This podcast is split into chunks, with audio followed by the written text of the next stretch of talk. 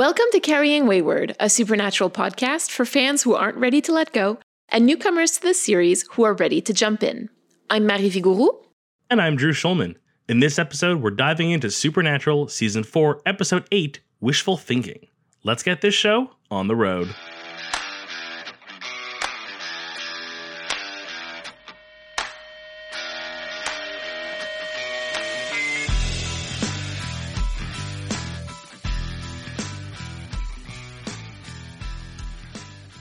I'll be honest, my first note, maybe like five, six minutes into this episode, uh, after the initial like ghost encounter and the actual like the brothers doing anything, I thought we were getting the trickster again, I'll be honest.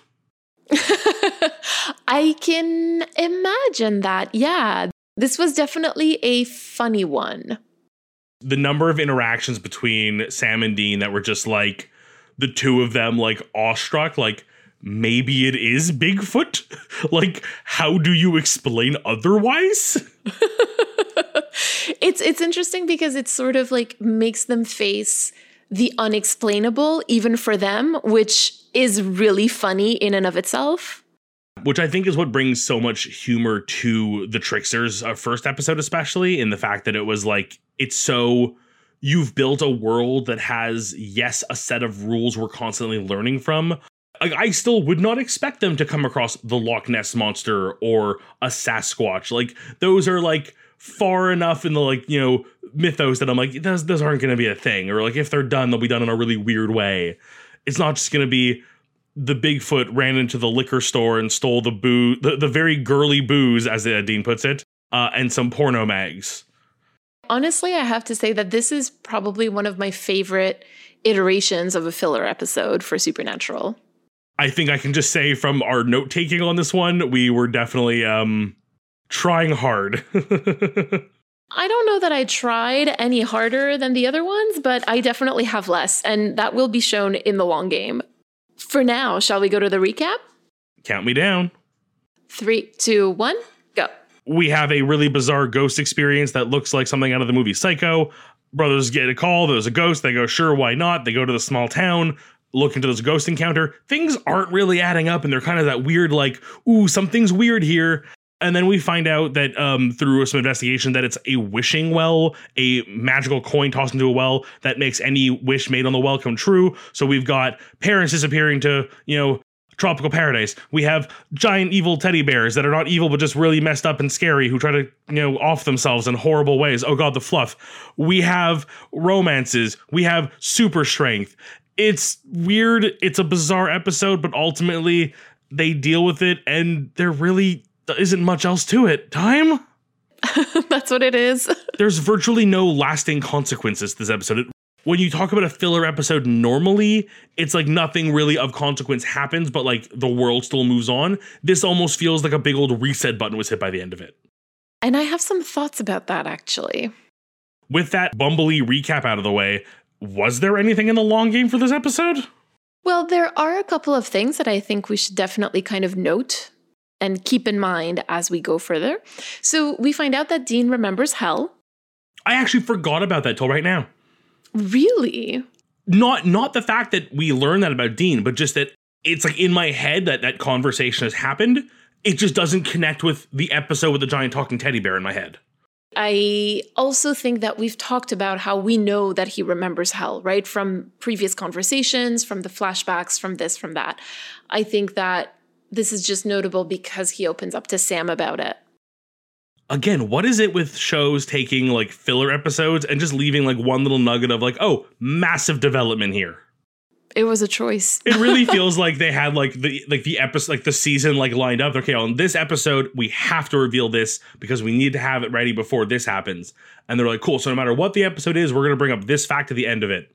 And then like just by pure happenstance, it was this episode. Maybe that's what it was, honestly, but I'm not mad about it because this is like something super heavy.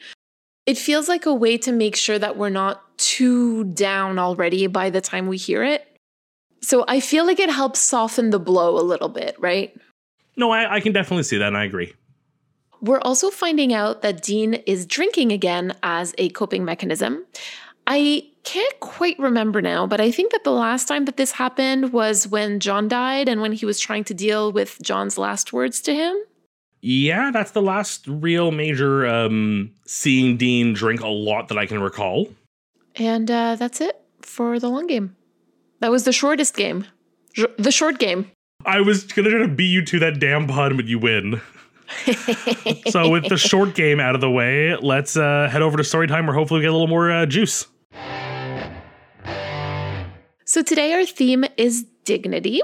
And what comes to mind when you think of the word dignity? Unfortunately, a scene from The Simpsons about playing Pictionary. Anyone who knows the episode know what I'm talking about. On a more serious note, to me, always kind of paralleled with the, the idea of pride.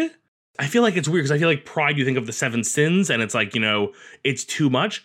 But I think dignity is when you have pride in something and you don't, it doesn't become your entire character or it doesn't take over or it doesn't become exaggerated. Like you can have dignity, but if you take it too far, you then become prideful, if that makes any sense. It is the exact meaning of dignity. So, dignity comes from the Latin dignus, which means worthy. And the meaning of it really has to do with what I called here in my notes warranted pride, which you could also think of respect and particularly self respect. So you are respectful of yourself and therefore you behave with dignity. You carry yourself with dignity wow i'm one very impressed that my like self-realization version of dignity was actually that close to the truth. I love the way you worded that actually. That's really well said. And that actually clears it up quite a bit for me in my own mind. Oh that's amazing. Great. We're done. Bye.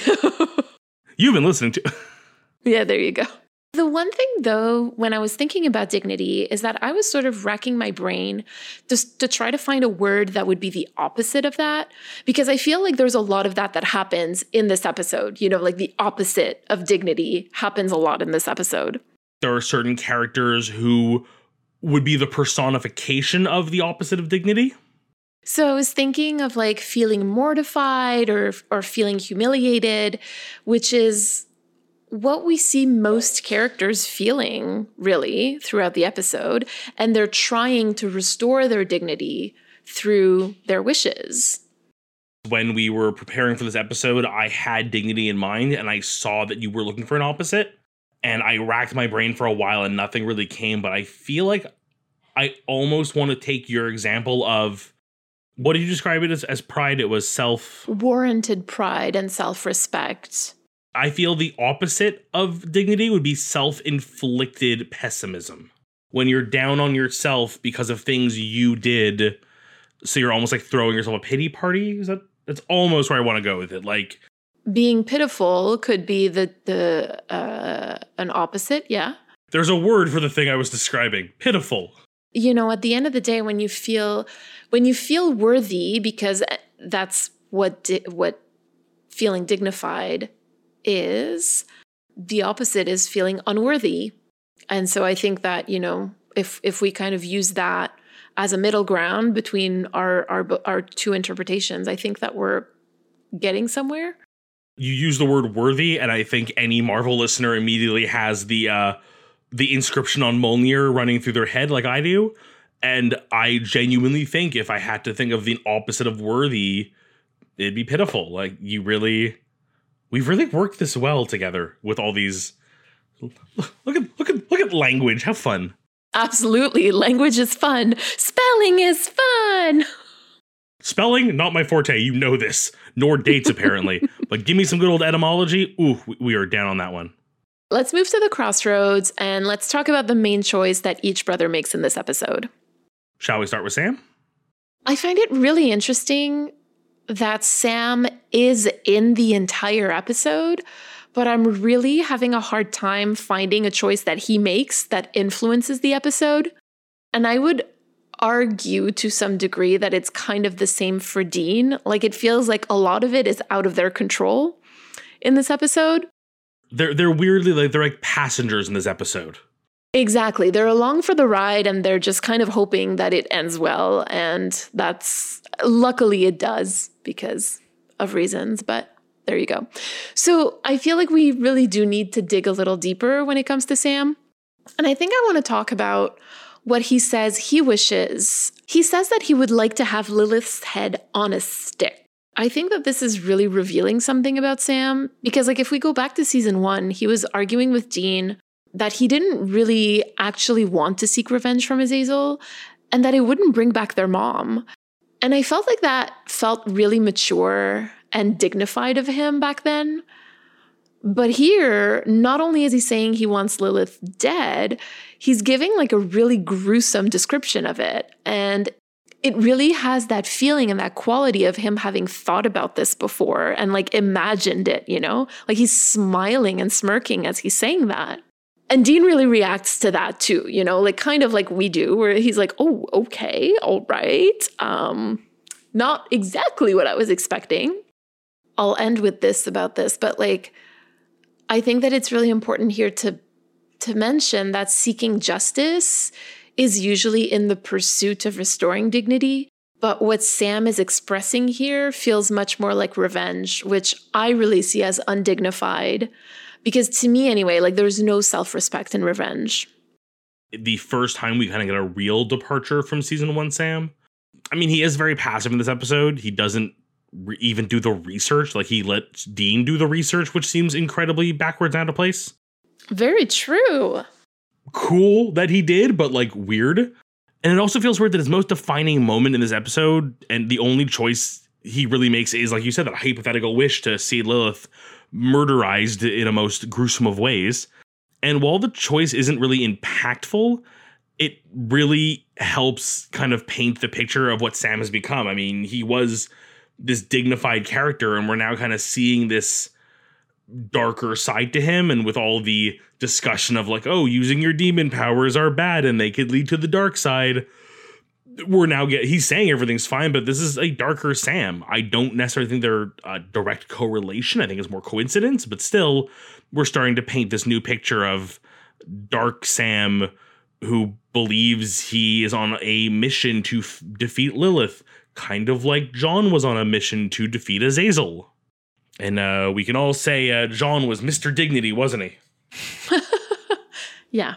I, I really think I agree with you. I think that especially his time without Dean, but particularly his time anticipating Dean's death. You know, in season three, we had a lot of Sam being like, I have to be ready for when you're gone. I have to become more like more like you.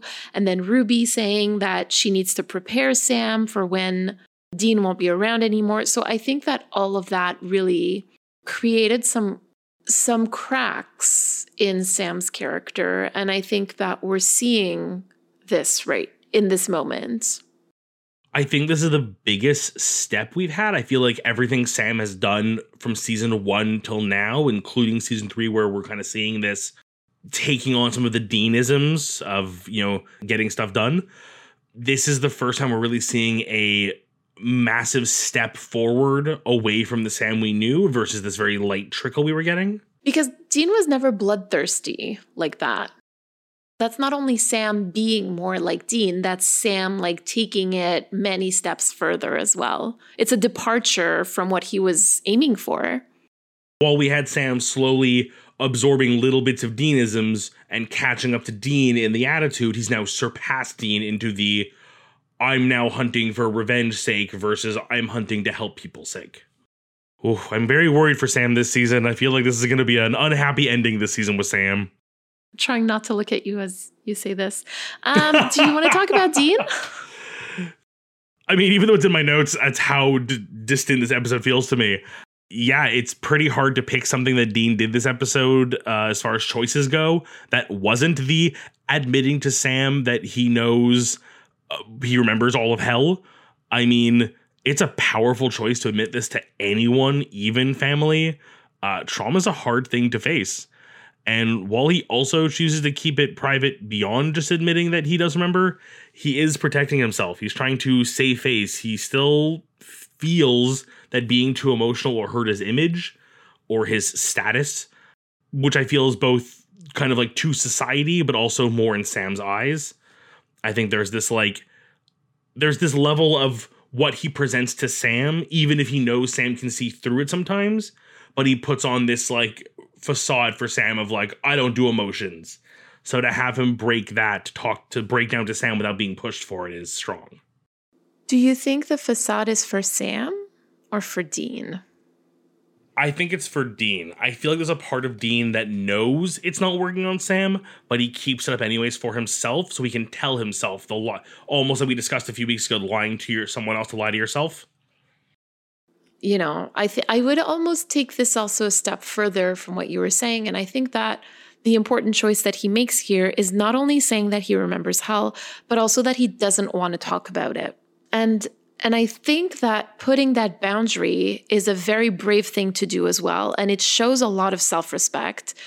And it's very dignified of him to do to be both transparent with his brother and to set clear boundaries with him. Because I know that like conventional wisdom is to say that talking about something is going to make you feel better. And and you know, by and large, that's usually true. But when you're talking about trauma, and in his case, it's literal hell, it needs to be on the terms of the person who suffered the trauma. And in this case, it's on Dean's terms. So, like, for him to have some kind of control of like when, where, how, how much, and to who he talks about his trauma is part of the process of healing and restoring his own dignity. That's really well said. It's, yeah, the setting boundaries part, I think, really is what stuck with me the most because it would be so easy just to have from to break uh, story for a moment to kind of go from the writings I just have Dean admit things or like spill his guts. And we've seen this before where he kind of just gives information out and then it sort of just ends the episode that way and the next episode starts without it really meaning anything. But having him give this information which we as an audience already know so it's really only for Sam's sake but then set that limitation which keeps us on par with Sam versus taking us in with Sam to another step. It it is a very dignified move. It really puts Dean in this position of power and vulnerability, which are in a really odd balance in a situation like this, I feel. But he is he has balanced them so well. I feel like there's so much you know what it is with dignity is there's so much to be balanced in dignity. It's not just, you know, like we said, like or I said at least, is how part of dignity is your pride but too much pride is a sin. It's it's finding that balance and I feel like this is the perfect balance of sharing and being open but also being restricted and understanding your boundaries and your limits. Well, yeah, because he has the understanding that he needs to be, he needs to tell Sam because clearly it's creating a rift between them. So he understands that need, but he also understands his own need of distance somehow, right? To recognize both of those things, I think for Dean is is really really wonderful and really great and I was very proud of him this episode. yeah, true. For someone who we've critiqued in the past for not really being able to deal with his emotions or his his traumas in a healthy manner, this is impressive. Like good for Dean. Yeah. Yeah, I was very proud of Dean. Good job. So I feel like in this episode, the theme shows up a lot more through the supporting characters than through the brothers. So maybe we can look at some of the characters who've had their wish granted and see sort of like how dignity fits into their story. I weirdly think of all three. Uh, technically, no. How many? How many wishes we really deal with? We have Audrey and the bear. We have super strength Todd. We have Wes's romance, and then we have creepy invisible kid. We have the Invisible Kid. Yeah, it's true. We have the Invisible Kid. We have Dean's meatball sub, uh, or I can't remember exactly what it is, and the parents' uh, trip to Bali. Yes, Bali. That's where it was. Okay, so we do have a few, but I feel like we only really encounter Audrey, Todd, Wes, and I feel like Creepy Boy has to have a name. Invisible Kid. That's so true. He doesn't even have a name. I don't know. But I mean, I don't think they say it. I don't think they say his name. Very possible. Uh, but I would say, though, I think the most dignified of all of them is Audrey. Right. I think I agree. I, I think that the the undignifiedness shows up mostly through her bear.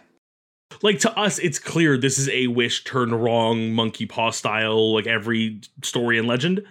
But she still has this level of like, maybe it's childness wonder that she's like, no, no, no, this is okay. He just needs a doctor and he'll be better. This isn't something went wrong. This is he just needs help and I want him to get the help, which is someone recognizing someone else's need for support and trying their best to find them the support. Like she doesn't turn him in for stealing the booze and porno. She returns it with an I'm sorry note. Like she wants to protect his image as well. Well, I mean, I think Audrey kind of shows a lot of really wonderful harm reduction actions you know? She like you said she she wants to get him help. She returns the stuff. She then lets the boys you know handle it. She then herself goes to stay with someone else. And i just think that that again is very dignified in and of itself now if i can move to todd for a second who is the most adorable thing ever and i wanted to just give him a big hug uh, oh my god when he when he when he's in the streets just yelling i am todd i was dying such a cutie. But the fact that he feels he needs physical strength rather than emotional strength, which again, for a child that young, it makes sense. When most of the idols you have are the Supermans of the world, you see super strength, he can beat up the bad guys. These guys are bad guys, let me beat them up too. It's like really easy child logic. But I feel like the adult version of Todd, if this was happening to someone a bit older and more mature and more intelligent, and didn't have magic wishing powers, what they would really need is the emotional strength to get past it.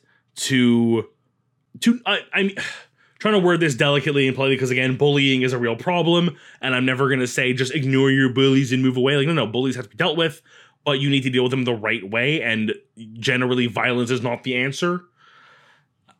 And I think that's the point I'm trying to get here is the dignified move would be to find a way around it, find a way through it. And again, being that young, being a child, and again, your idols being superheroes and now having a magical witch fountain, this is the result we get. And that's, I think, what Dean is trying to instill in him a little bit at the very end when he kind of like fake cowers and runs away. He's trying to show him that you can still have power without having powers.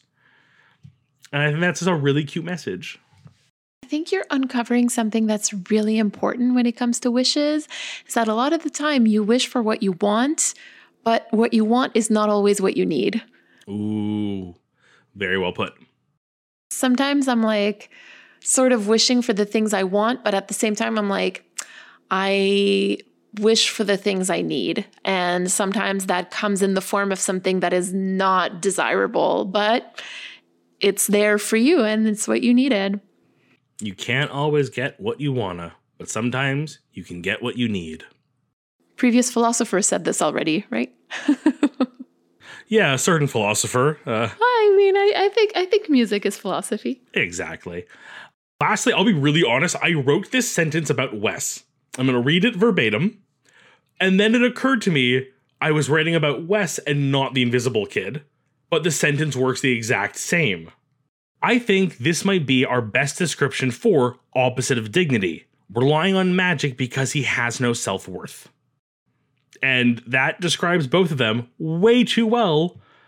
I think what's particularly upsetting about Wes and Invisible Boy is that their wishes are exploitative. Audrey's wish, even the parents' wish, Dean's wish, even Todd to a certain degree, it doesn't come directly at the detriment of somebody else. Technically, Invisible Boy, neither, but he uses it in an exploitative manner. Because if I was invisible, I would just sneak into concerts, frankly. That's what I would do, right? Like events and stuff. That's what I would do if I was invisible. Would not be hanging out in showers for to watch people. Okay, I would hang out in showers, but specifically to play really cool ghost pranks like putting a handprint or writing a silly message on the wall. It would not be for creeping. It would be like I would break into my friend's place while they were showering, not to look or see, but like leave a message in the mirror of something like, remember to get the milk tomorrow, and just leave them completely baffled. Being invisible isn't per se exploitative, but Invisible Boy definitely uses it in a, in an exploitative way. And I think Wes's wish is particularly despicable because it comes at the at the detriment of Hope. You've literally, I mean, as the episode ends, which I think is something we were going to touch on later, I think, is how she just completely has no recollection of this whole thing. Yes. There's almost a beat where they try to make it feel like make you feel bad for Wes, like, oh, she doesn't remember you and you're back to your old self. But like, no, no, no, you you fully deserve this. You were awful. Of course, you can sympathize with Wes in the f- sense of like not feeling worthy, but uh, like I can sympathize with the feeling, but I can't sympathize with the behavior and the choices. Also, I just need to bring up real quick at the end the timeline in this episode makes no sense. Oh, I mean, this is just typical supernatural episode. Like, t- what is time? How did they run over the naked kid? Why was he naked on the road? so the only logic I have for that, and I've thought this through way too much, the only logical reason for him to still be naked and walking home would be he is leaving the the whatever the dorms or the the the facilities are after being confronted by Sam. But that would be like multiple hours have passed. So you're telling me he just he either lives incredibly far away, which makes sense, it's a really small town, or he just was out being naked and invisible for other reasons and crossing the street stupidly. Like it, it just it yes, it's a fun joke. I'm deconstructing a joke and ruining it, but it just it left me going like, really? What? Why? Besides the funny joke. But again, I uh, you know if we're if we're trying to be to be generous with Invisible Boy, maybe he was just trying to like see some animals in nature by being invisible, right? Like maybe that's what was happening. I don't know. At least he wasn't in in the showers. Had the car gotten there like 20 seconds, I would have seen him like herding a bunch of baby ducks across the street using his invisible powers to not scare them, but like keep the rain from like washing them away. I don't know. Maybe maybe he he turned over a new leaf and he's just he he could have been a superhero for all we know. there you go, exactly. I genuinely think we have sucked everything we can out of the story. I'm okay heading to critical time if you are. Absolutely. So who's behind this episode? Because um genuinely I, I I'm gonna say I think we I think I may have been a bit negative about it earlier. I really enjoyed it. I thought it was a great episode. I had so much fun. It was written by my beloved Ben Edlund and Lou Bollo, who, if you remember, was a stunt coordinator for the show. And he also wrote uh, Are You There, God? It's Me, Dean Winchester, with Sarah Gamble. Oh, I'm glad to see Lou making a return. I. It's his last one, though, I think, if I'm not mistaken. I mean, hopefully he stays on as a stunt coordinator because it's a very interesting role already. He does. But it, it I, again, I love that cross departmental, you know, ideas. I hope to see other non traditional writers taking on partial writer credits in future episodes. Ben, we love Ben. We do. I think that he writes really compelling stories. And this was a compelling story, even though there were moments that I, I liked more than others. I think it did provide some interesting discussion materials for us. Yeah, I say I would say it would. And sorry, I think I interrupted you, but our director? And the director is Robert Singer. Oh, marvelous. All right. Would you like to delight us with some lore today? It caught the light so perfectly. As it twirled, tiny points of light reflecting off the uneven but polished surfaces. It was like fireflies flitting around the room, playing tag. I suppose I should have closed my eyes, which seems more traditional, but I couldn't take my eyes off the golden speck now reaching the apex of its arc. It seemed to stop a moment and just hang motionlessly like some kind of alien ship from an old sci fi film. Then it began its final descent, gathering speed. The once figure skater like precision it spun with traded now for a clumsy wobble of a newborn animal. All this in the seconds it took before my coin collided with the still calm surface of the water. With that, I blinked. No longer was my little coin dancing through space for me. Now I watched rings forming on the water's surface, fleeing from the spot my coin had touched. Slowly the ripples ceased, and I was alone again. My wish was made, but only time would tell if it was granted. Unfortunately, the history of cursed, lucky, or unlucky coins is um, not too deep. Uh, but I did want to take a moment to share with you an interesting story of the god of chaos, Tiamat, that is depicted on the cursed coin in this week's episode. So it was a trickster. What do you mean?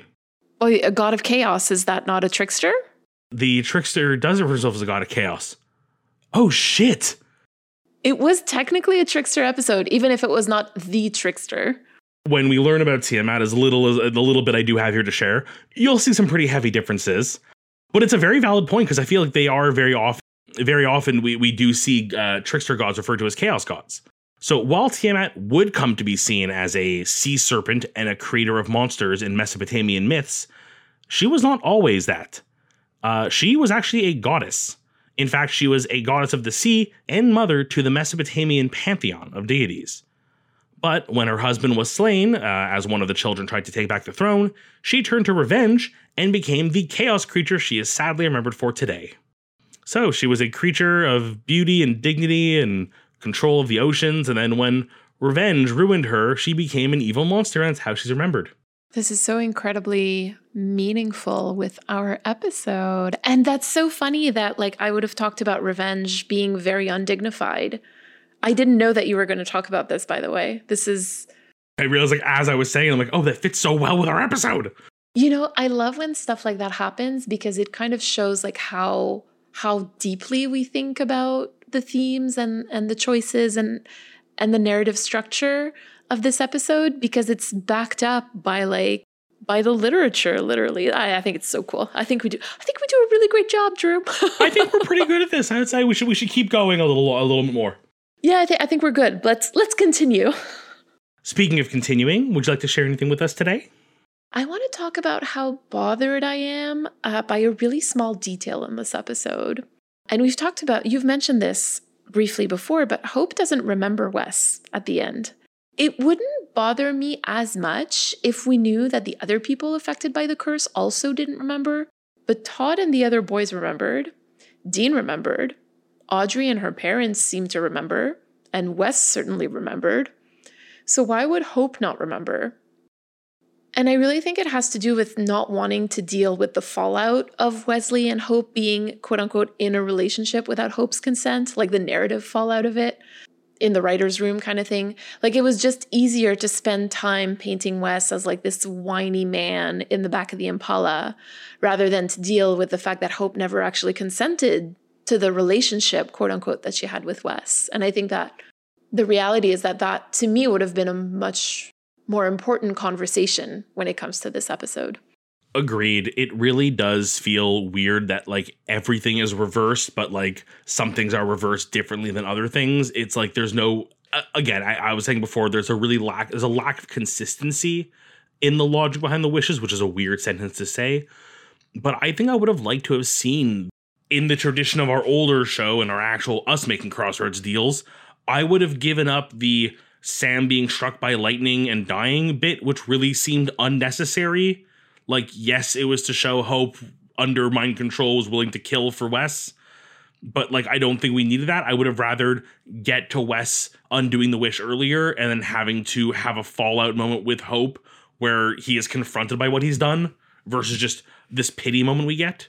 Right. And I feel like that would have been, that could have been a moment of justice, right? Where he says, like, I am so sorry for what I did you know how and and and asks how can i make it up to you? And the reality is that maybe hope can never forgive him and that's okay too right? But i i really do think that that would have been a more meaningful conversation than basically painting wes as an incel.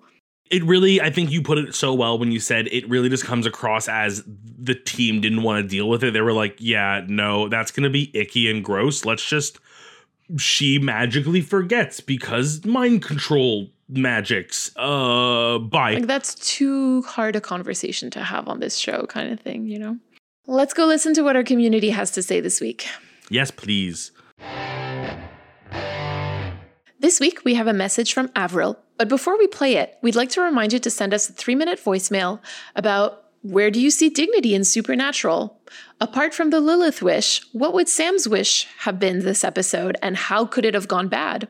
Or to respond to something else we discussed today. You can use the recording app on your phone and just email us the recording at carryingwayward at gmail.com.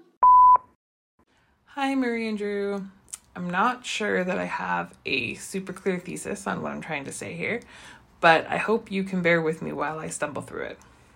Because I feel like the introduction of Castiel is pretty foundational for the evolution of Dean's views on emotional vulnerability and relationships more generally, and I kind of want to try to talk about that. Dean is often characterized as emotionally stunted or withholding, and it's like, of course he is. He's not shy about it. He's a traumatized and occasionally suicidal abuse survivor. He has a lot of big feelings, and the people around him are not good at receiving them because they're like 60 stories tall. And even though people are always poking at him to talk about what he's going through, when he does, he's often met with anger or shaming about how it causes pain or inconvenience to the people around him, or how it's just more evidence of his fundamental brokenness. He even lies about remembering his time in hell, despite how obviously it's breaking him down, because, correctly or not, he sees his pain as an unnecessary burden to the people who love him. At the end of season three, Dean sees himself as a martyr. Self sacrifice becomes a bit of a theme for both brothers, and to him, it's a way for his life to finally mean something, like he says to Bobby in the season premiere. In that way, refusing extraordinary measures to save himself from hell makes sense. It's too big of a risk, and if both he and Sam die, then it just makes all of it a cheap sacrifice. But Dean is also tired. He's so tired. He's told Sam and Bobby as much, even if they reject it, and he sees his death, here and now, as fulfilling his life's sole purpose protecting Sam. But then we're introduced to Castiel and Lazarus Rising, and the very first thing he sees and understands about Dean, as an angel who doesn't understand any human emotion yet, is that Dean doesn't believe he deserves to be saved. We see how Dean sees himself in Dream a Little Dream of Me. He doesn't believe he's worth the rubber the soles of his boots are made from. He's angry and he's broken, his daddy's blunt little instrument. He spends most of season four grappling with the idea that he has any value at all. But it's maybe the first time Dean isn't met with someone scolding him for his very understandable lack of self worth and suicidal ideation. And instead, Cass tells him that good things do happen, and there's work for him here. Throughout the season, Cass continuously tries to reinforce Dean's importance without making the fact that he doesn't already see it a point of contention. But, quick tangent, can we just talk real fast about the insanity of Cass's introduction? Beyond his first line, we can add another layer to the light show in the barn because Supernatural so often uses lights and lamps as a representation of Cass's halo and grace and general angelicness. And then the very first time we see him as he approaches Dean, all the lights around them are shattering. Falling, even, you might say. Okay, anyway, back to the point. Dean is able to have these 60 stories tall conversations with Cass because Cass knows about Dean's memories of hell and his past and what he went through he can reciprocate in a meaningful way by sharing his own doubts and hesitations.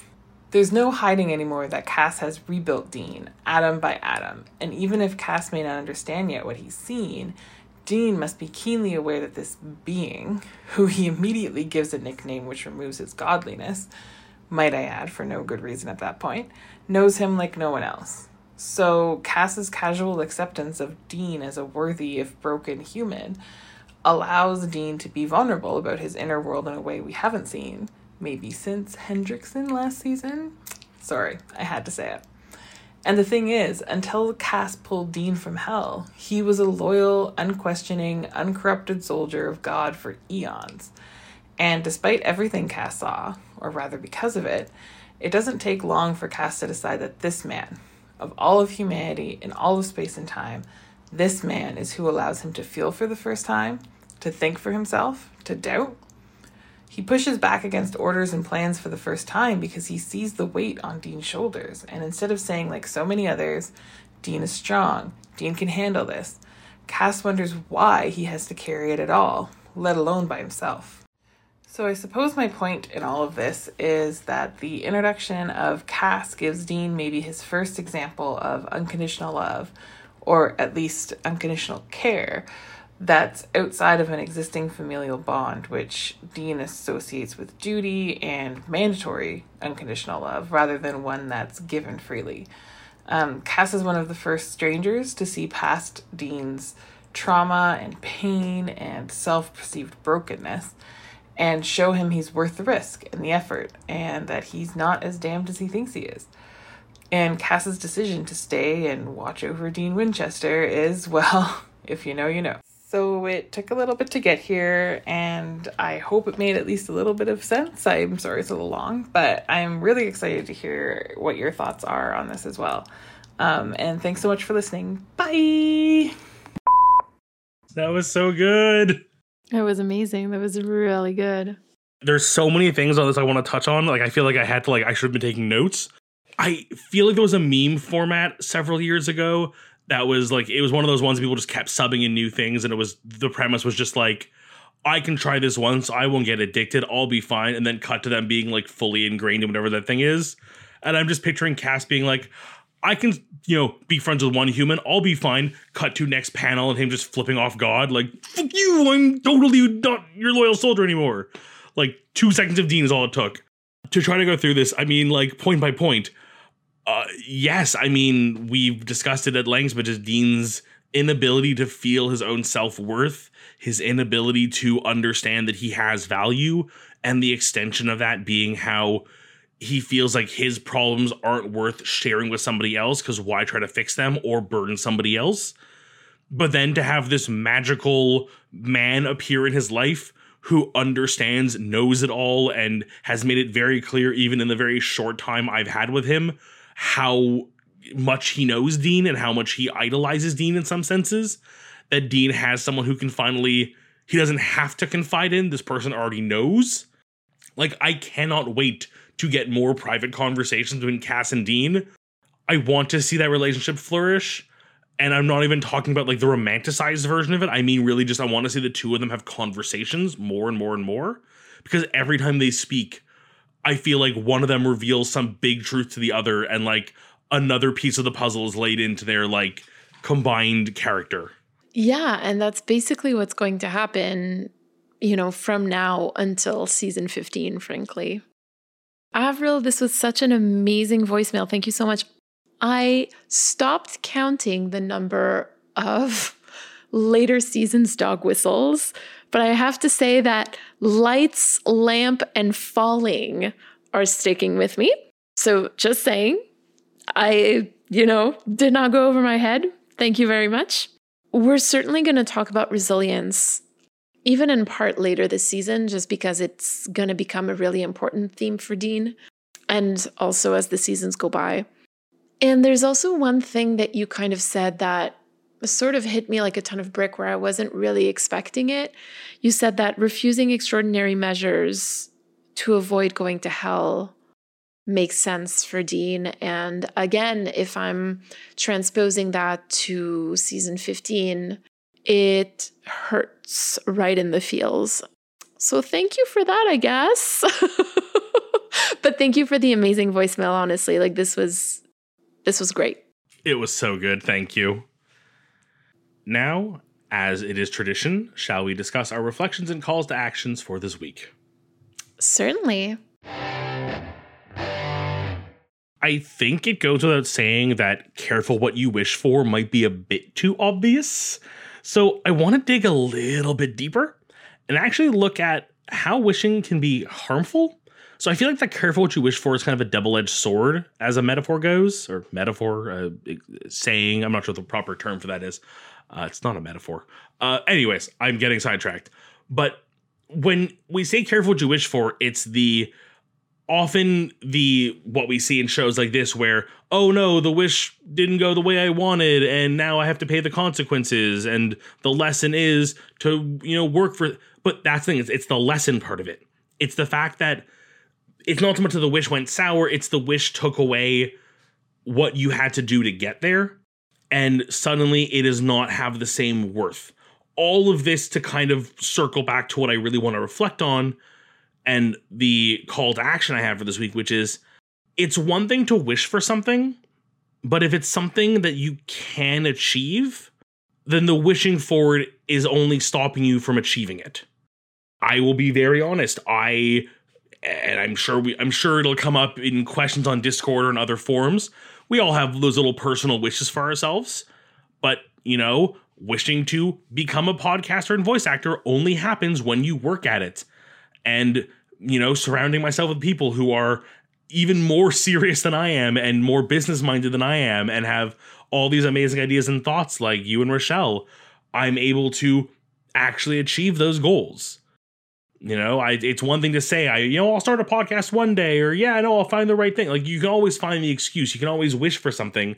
It's that literal action that is going to make the difference. So, next time you have a wish within the realm of reality, don't just wish it. Make it come true yourself. Be your own genie. Watch it because genies aren't wonderful in the supernatural. Thank you so much for sharing, Drew. Thank you. And what would you like to uh, reflect on this week? I think that for me, this episode was a reminder that setting boundaries is an act of self love. And I'm really feeling called to be more conscious of my own boundaries, particularly when it comes to the internet and what people ask of me, because it's a show of love for myself. That takes a lot of strength. I feel like the internet's a very difficult place to navigate as much as we've all grown up with it and have become citizens of the internet and really know our way around it. We can find ourselves getting into those traps. I mean, I, have I've done that thing where I've written an entire response to somebody on Reddit and then gone, "What am I doing?" and erased it. Like I've caught myself, luckily, sometimes, not every time, but it's just it's not engaging. It's setting those boundaries. It's knowing your limits and you know doing what's right for you. Yay! That's what I'm gonna strive to do from now on. Yay, self love. Self love.